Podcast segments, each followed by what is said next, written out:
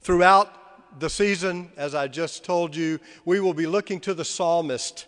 These words, in some ways, sound old to us, but I want to invite you to hear them with your ears, with your situation. Listen to the words of the psalmist who speak the words of an ancient people that they might speak our own cry to God today and throughout this season. Give ear, O shepherd of Israel, you who lead Joseph like a flock.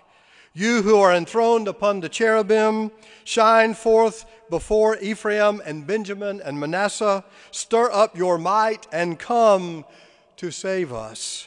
Restore us, O God. Let your face shine that we may be saved. O Lord God of hosts, how long will you be angry with your people's prayers? You have fed them with the bread of tears and given them tears to drink in full measure. You make us like the scorn, you make us the scorn of our neighbors. Our enemies laugh among themselves. Dan just asked, Do you feel the presence of God, or does it feel like God has abandoned us? This is the question of the psalmist. Do our prayers feel like God is angry with us? That God has turned back to our prayers? Our neighbors are laughing at us for praying to God. The psalmist speaks a word that many people today still hear and still feel Restore us, O God of hosts. Let your face shine that we may be saved. But let your hand be upon the one at your right hand, the one whom you made strong for yourself. Then we will never turn back from you. Give us life, and we will call on your name. Restore us, O Lord God of hosts. Let your face shine that we may be saved. You have heard the ancient story. Let us listen now for the word of the Lord. My sermon today is entitled Eight Degrees to Peace. Our younger son, Bennett, it's strange for me to have to introduce our children to you, but so many folks now don't know our children.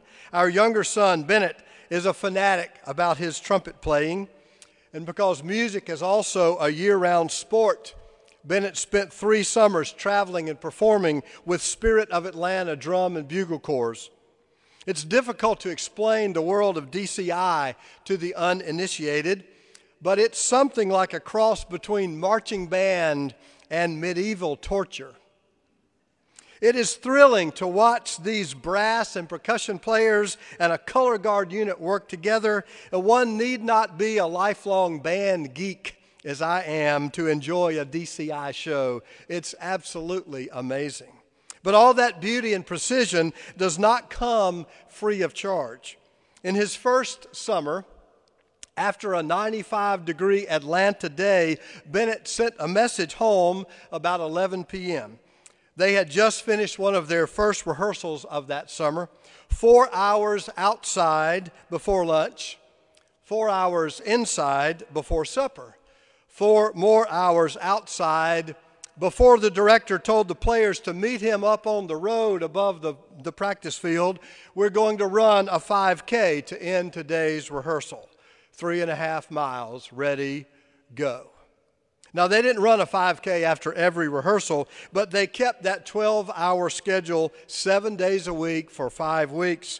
And then they hit the road and they traveled to more than 30 venues across 17 states but they only traveled from midnight to 6 a.m. on what must have been insufferably smelly tour buses. They traveled from midnight to 6 a.m. because if they had a performance one night, they needed to practice for five hours before the performance. If they didn't have a performance that night, it was back to the 12 hour a day routine. Amy and I spent a week during those summers traveling with the volunteer crew and during one rehearsal, we got to see how the sausage is made. Now, I played sports in school, and I watched both of my sons play, and no athletic practice I have ever seen compares to the physical discipline required of a DCI rehearsal.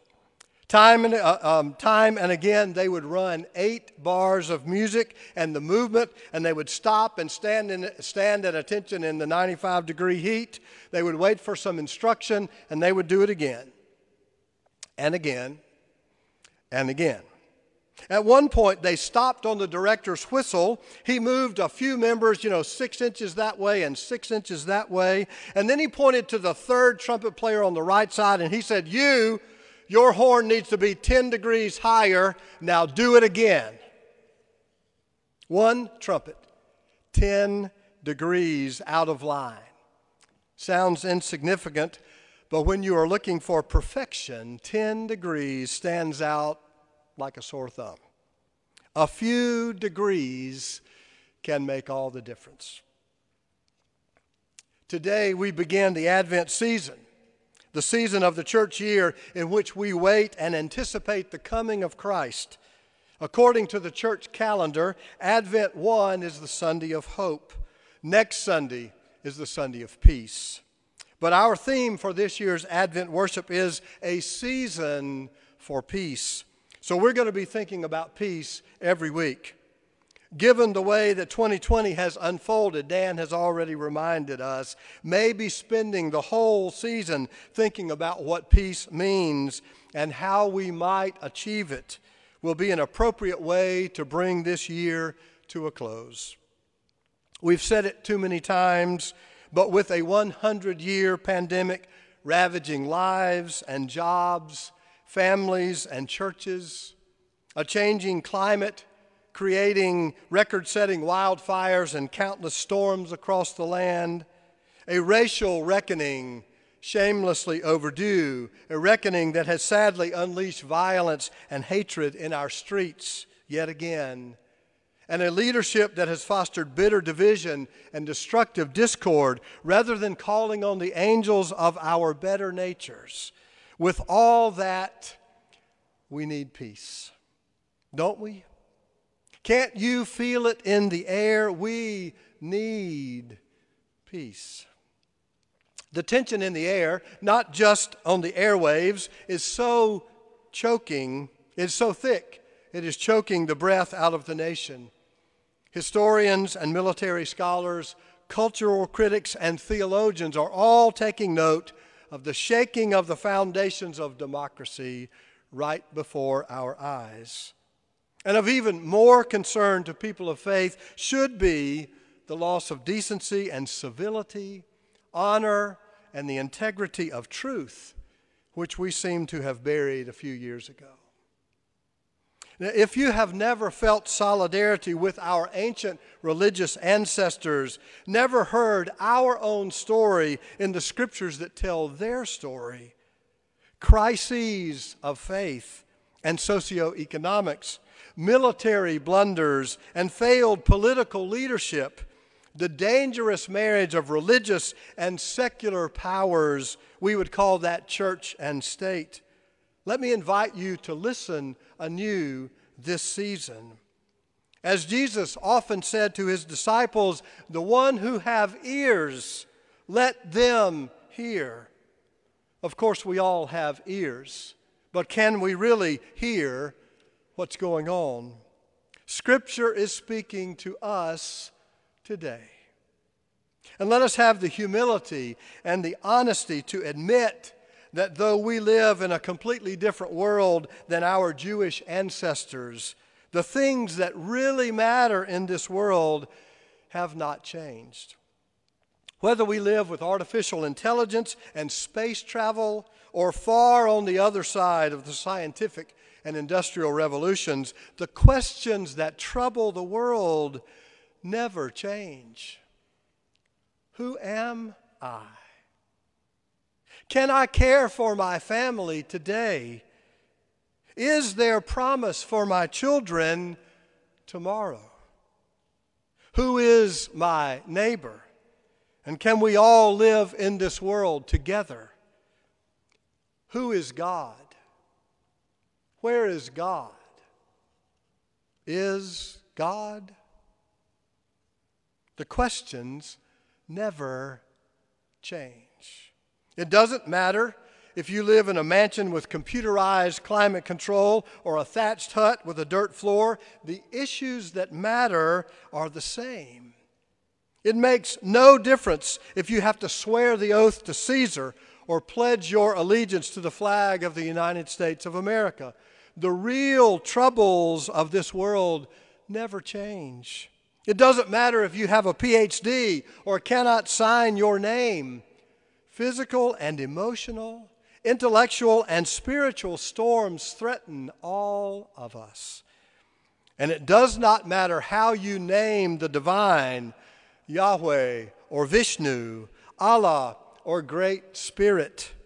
My friend, Dr. John Ballinger, says there is a universal human condition.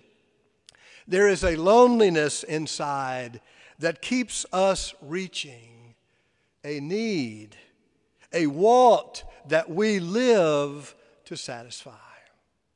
In every age, in every place across national borders and socioeconomic divides, educational strata, and religious identities, when human beings need peace, they reach beyond.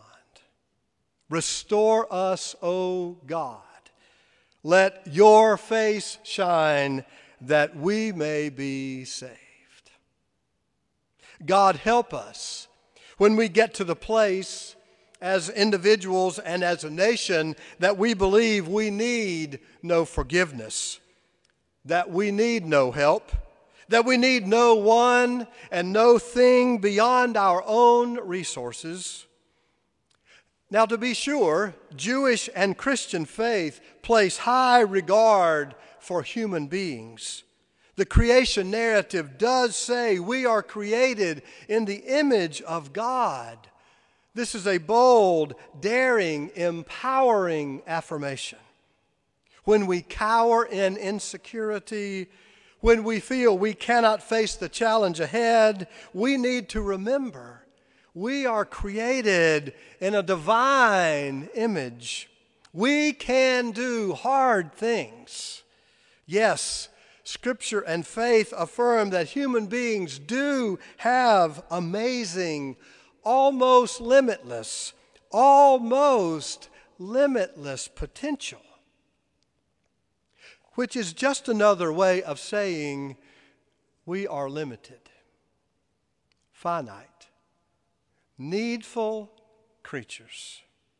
So, strong as we are, imaginative and resourceful, there come those times, and we may be in one right now, it may just be that we can't, literally cannot get out of this mess we are in without a little help from above. It was the arrogance of human pride that has brought us to this brink of disaster. It was the delusion of human self sufficiency. It was our reliance on human systems of governance and economics philosophies, and religions in all their almost limitless possibility that has brought us to this moment of honest need.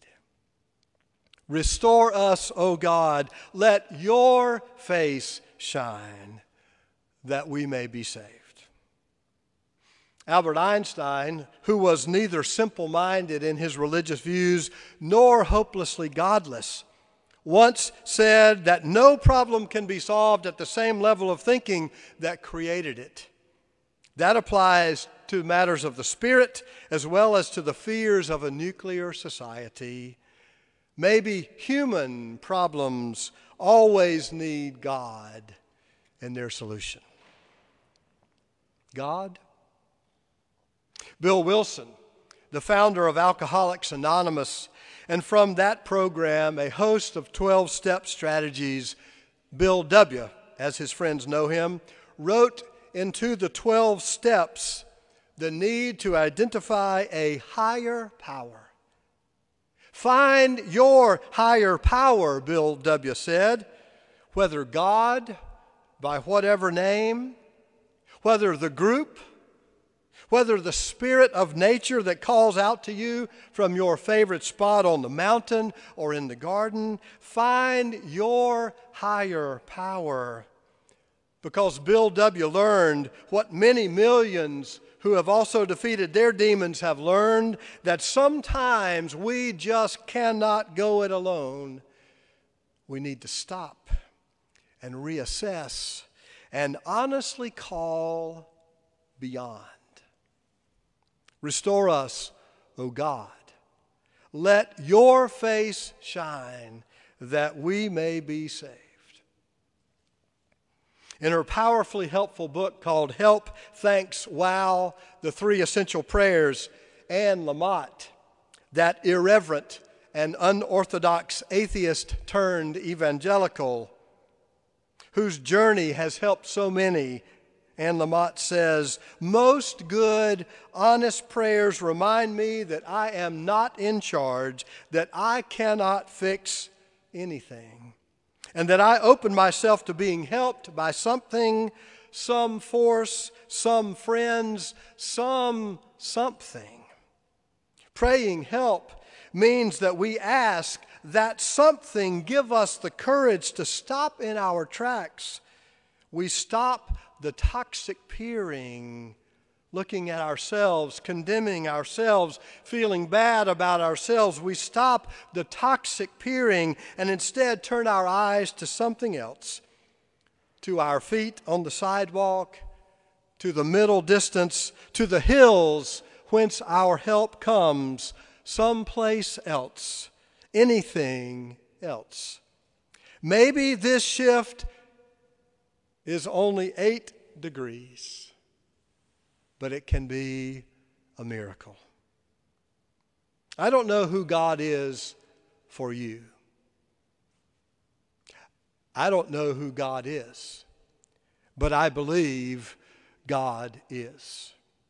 I believe there is a source, a real help in time of trouble. The paradox of the human predicament which is why faith exists to begin with. The paradox of the human predicament is that we have to learn the letting go of mustering strength, the letting go of mustering strength, the courage, the almost limitless possibility of human potential in order to let God be our strength. Whether you need to turn eight degrees or 180 degrees. May you find the strength today, and may our nation begin to experience the miracle that only God can bring when we truly recognize our need for peace. Restore us, O God. Let your face shine that we may be saved. May it be so. Amen.